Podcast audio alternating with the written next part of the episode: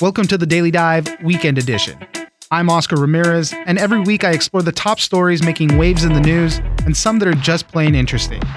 I'll connect you with the journalists and the people who know the story and bring you news without the noise so you can make an informed decision. You can catch a new episode of the Daily Dive every Monday through Friday, and it's ready when you wake up. On the weekend edition, I'll be bringing you some of the best stories from the week. One of the top stories we've been following all week is the fall of Afghanistan. The Biden administration is still trying to contain all the fallout from the Taliban taking over there.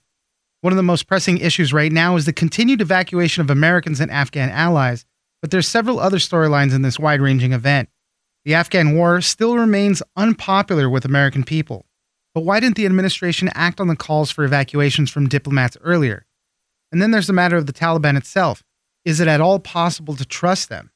The Taliban want to project moderation and say they want good relations with the international community, but that's going to be a difficult balancing act. We've already seen them violently disperse protests, and UN officials have warned of dire food shortages and that the country is severely in need of money. For more on all of this, we'll speak to retired U.S. Marine Corps Lieutenant Colonel Jonathan Myers. He served as an intelligence officer with the U.S. Marine Corps for 28 years, and he's also the author of American to the Core a Marine Corps intelligence officer's incredible journey? Well, first, just quickly a little background. Yeah, 28 years as an intel officer, and when I left active duty just over a year ago, I was actually on the joint staff as the director of, for the director of operations, which by relation meant the vice chairman and the chairman as well. I wouldn't say it was an intelligence failure. If you ask any soldier or Marine who you know, your brother, sister, or a friend, if they would trust their life to the uh, Afghan National Army soldiers, you're going to get pretty much the same answer, which is no. So, really, it's a break, or if you ask an intel analyst at pretty much any level what their analysis was of the capabilities or the willingness to fight of the Afghan army, you're going to get a pretty negative analysis as well. So, really, the breakdown is that as the information goes up the chain from those lower level trainers up through the general officer ranks to the politicians, it gets morphed, it gets tweaked until you have generals being trotted out in front of committees saying that everything's rosy, the Afghan National Army is ready to stand on its own, when in reality that may not be the case. Right, and that's what we saw, you know, when the Taliban moving in. I mean, there really wasn't much fighting there. The Afghan forces gave up pretty quickly. What about the pace of them moving in? Why did it happen so fast? Why did it seem like we were caught flat footed with that? Because the security collapsed. With a withdrawal that's not phased out and timed, and where you telegraph the end date and say we're going to be out by this time, that gives the Taliban plenty of time and space to plan their operations for targeted for that time period. So they knew there was an end date, which is a critical mistake at any level, tactical level, operational, strategic. They knew what the end game was. So they made their move all around the country. And the, the nature of the Taliban being an insurgent force, it's spread throughout the country, it's in every village they're all over the place, as we experienced through our conduct of combat operations throughout the countryside. So as soon as they saw that end date, they were able to start start moving. And with the immediate withdrawal of the forces, there was really nothing there to stop them. And the, the Afghan National Army relies heavily on support from the U.S. military, both soldiers on the ground, but more importantly, air power. We basically taught the Afghans to fight like we do which you tend to do, and and we rely heavily on air power. So with their air support pulled, it just collapsed. Yeah. Let's talk about the obviously the biggest mess of all of this is the evacuations of Americans and Afghans that were uh, working with us there. The pullout of Afghanistan seems to be pretty popular still, according to polls. I think the Associated Press just had a poll saying that the majority of people still think it was, you know, that being in Afghanistan wasn't worth it. And they approve of Biden's management of international affairs and national security. But obviously, the biggest bungle with all of this was not having that plan to evacuate people. Uh, and we saw all those dramatic scenes, obviously, earlier in the week.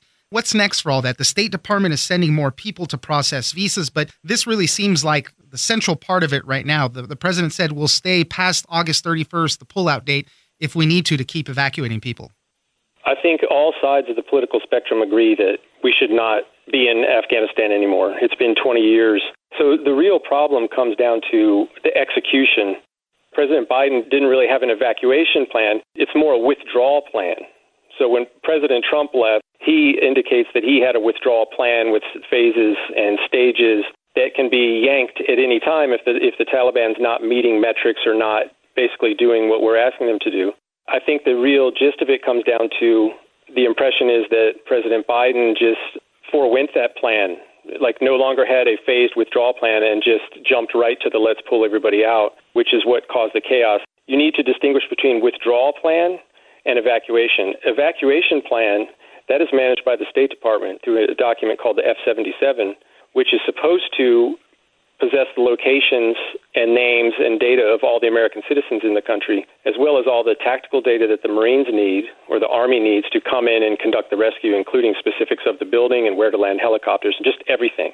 So, what this really indicates is a total breakdown in the State Department's F 77 and their evacuation planning. Because if the State Department spokesman is going on TV and saying that they don't know how many citizens there are or where they are, then that immediately tells you that the F 77 wasn't populated right. with the data it needed to be, and therefore an evacuation couldn't be conducted. Yeah, and we're seeing reports of checkpoints by the Taliban and all, you know, not letting people get to the airport. The president uh, has remained steadfast in his decision to pull out and everything. But it, you know, in a recent interview, he said that getting out of there with no chaos, you know, it couldn't have been done that way. But to your point, basically, the State Department had prepared more for this.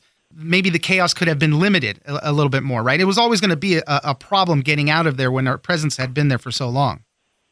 Absolutely. And the reason is the State Department F 77 and the evacuation plan includes multiple assembly areas and points of extraction with a central location, such as the major airport or whatever is selected for the plan. So the fact that everything collapsed and all that's left to us is the Kabul airport, which is now encircled by the ring of death, they're calling it, demonstrates that there was no plan executed. If there had been a plan executed, you need multiple points.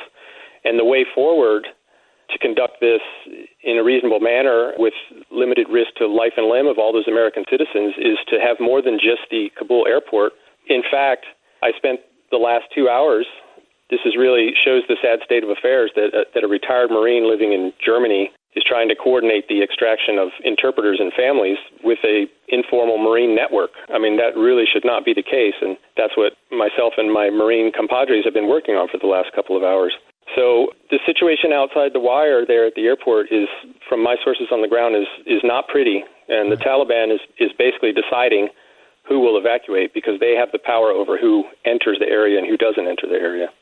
That leads right into my next question. What happens after all this initial shock wears off? What happens after we've evacuated as many Americans and Afghans out of there? What happens when the Taliban is just firmly in set there now? We heard from some of their spokespeople earlier in the week promising peace, uh, you know, saying, you know, the war is over, offering amnesty to people, basically saying that we're different. They even said, made some overtures for women, saying we want them to still go to school and things like that. But I think uh, another spokesperson even said that they would probably rule with Sharia law and all that.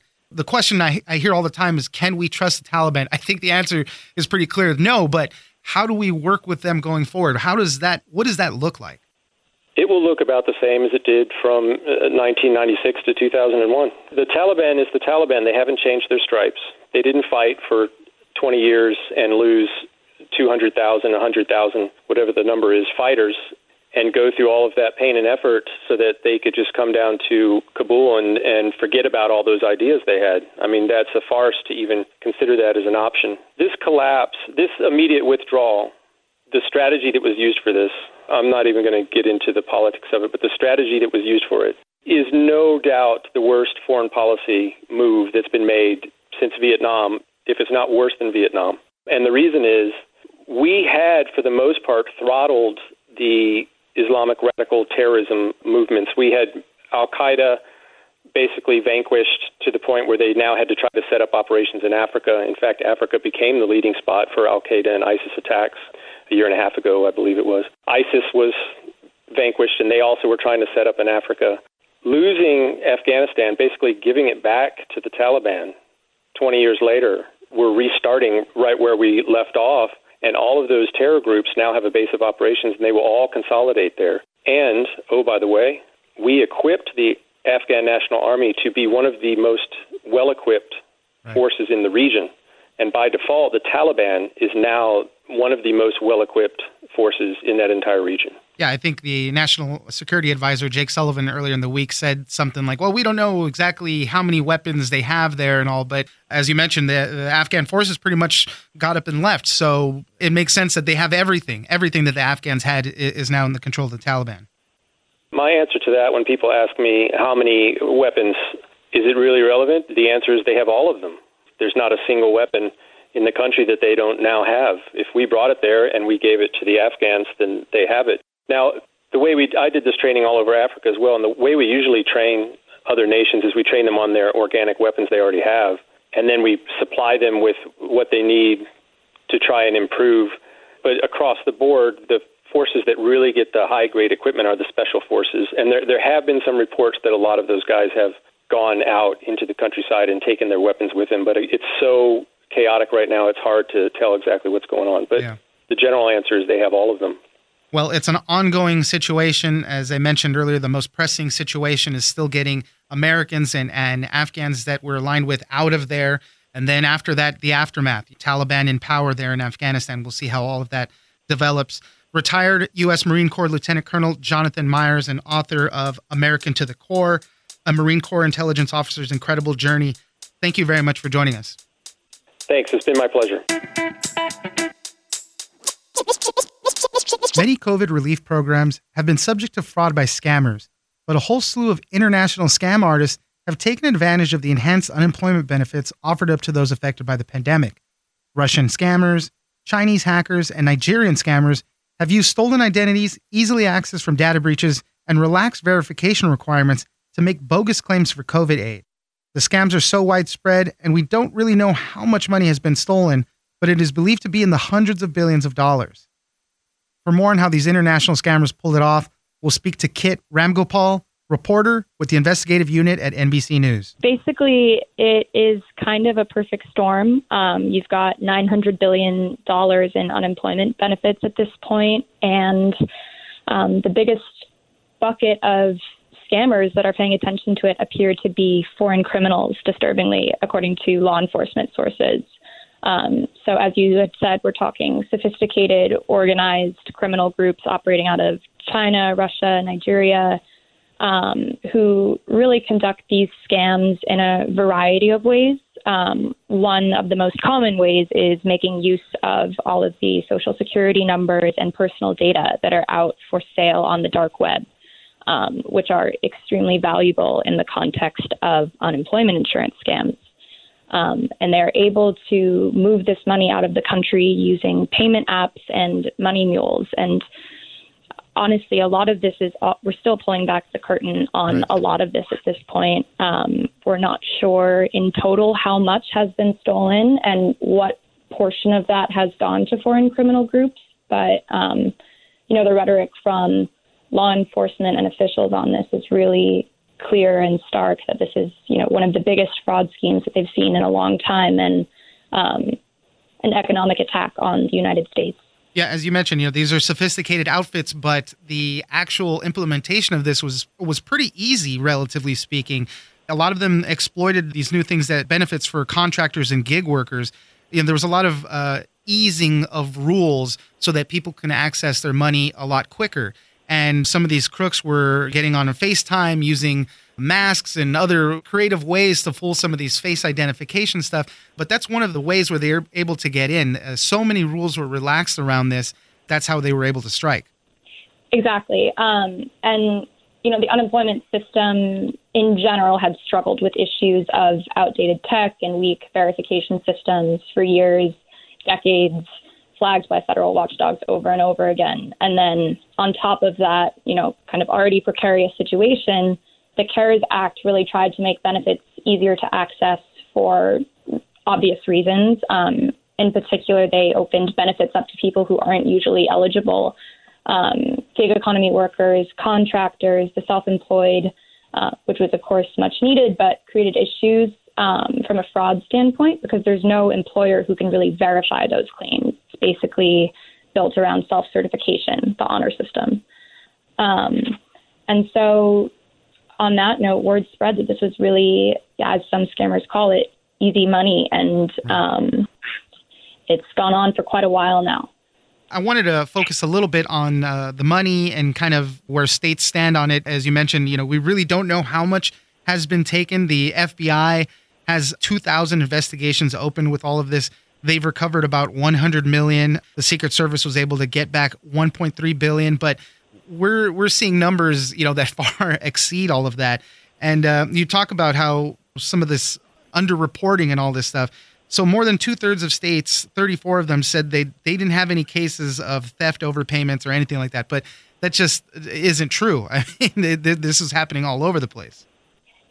Yeah, the the accounting for these sums is a, a really difficult process. Um, basically, we reached out to state agencies back in the winter and asked them um, how much they thought they had lost to fraud, and the vast majority of them simply didn't know at that point. Um, and you know, the Inspector General for the Labor Department has said there will be at least 87 billion in misspent unemployment funds, which is a conservative estimate that assumes no spike in fraud rates compared to previous years. And you know, as we're talking about right now, we know fraud did spike. So the question is, how much did it spike, and how much higher will it push that uh, 87 billion?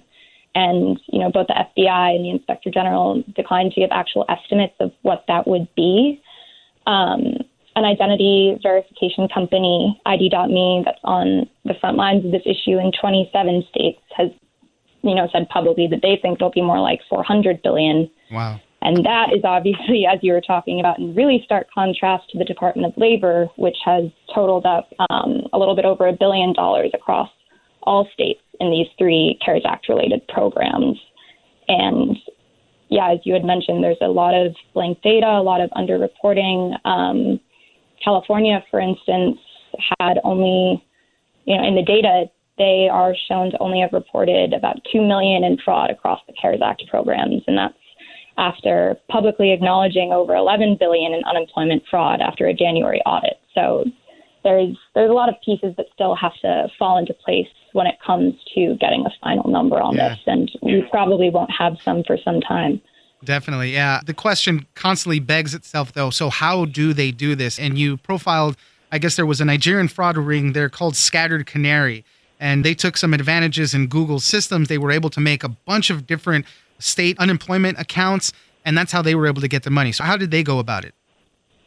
They have gone about it in a lot of different ways. As you had mentioned, there is um, a lot of use of these this data that is on the dark web and can then be repurposed for use across multiple states. Um, and on top of that, there's a lot of these fraudsters like um, the ones out of Scattered Canary that then, you know, really share tips on how to get past these state systems on the dark web or on Telegram channels. So there's kind of this body of knowledge that has grown around the weaknesses in state systems, and that you know even as state systems now are uncovering them, there's so much attention that is spent on this from a criminal angle that you know even as the bleeding is stopping, there are still you know many instances of success, unfortunately in their case, they were able to take advantage of a quirk in Google's system that doesn't recognize dots in email addresses. So they were mm-hmm. able to open up, you know, multiple email addresses that are very similar to each other, and that's how they went about it. And you know, obviously, we know the money that's attached to everything, especially when at the height of the pandemic, where people were able to claim so much in extra unemployment benefits. I mean, they were making a ton of money, and then, as you also alluded to, transferring them to cash apps, sending it out of the country, changing it into Bitcoin. I mean, they had made a whole business out of all of this stuff. So, yeah, I'm sure we'll continue to hear more about how the fraud was going rampant in all of this stuff. But you know, we'll we'll continue to monitor all of that. Kit Ramgopal, reporter with the investigative unit at NBC News. Thank you very much for joining us. Thank you. Appreciate it. Don't forget to join us on social media at Daily Dive Pod on Twitter and Daily Dive Podcast on Facebook. Leave us a comment, give us a rating, and tell us the stories that you're interested in. Follow us on iHeartRadio or subscribe wherever you get your podcasts. I'm Oscar Ramirez, and this is the Daily Dive Weekend Edition.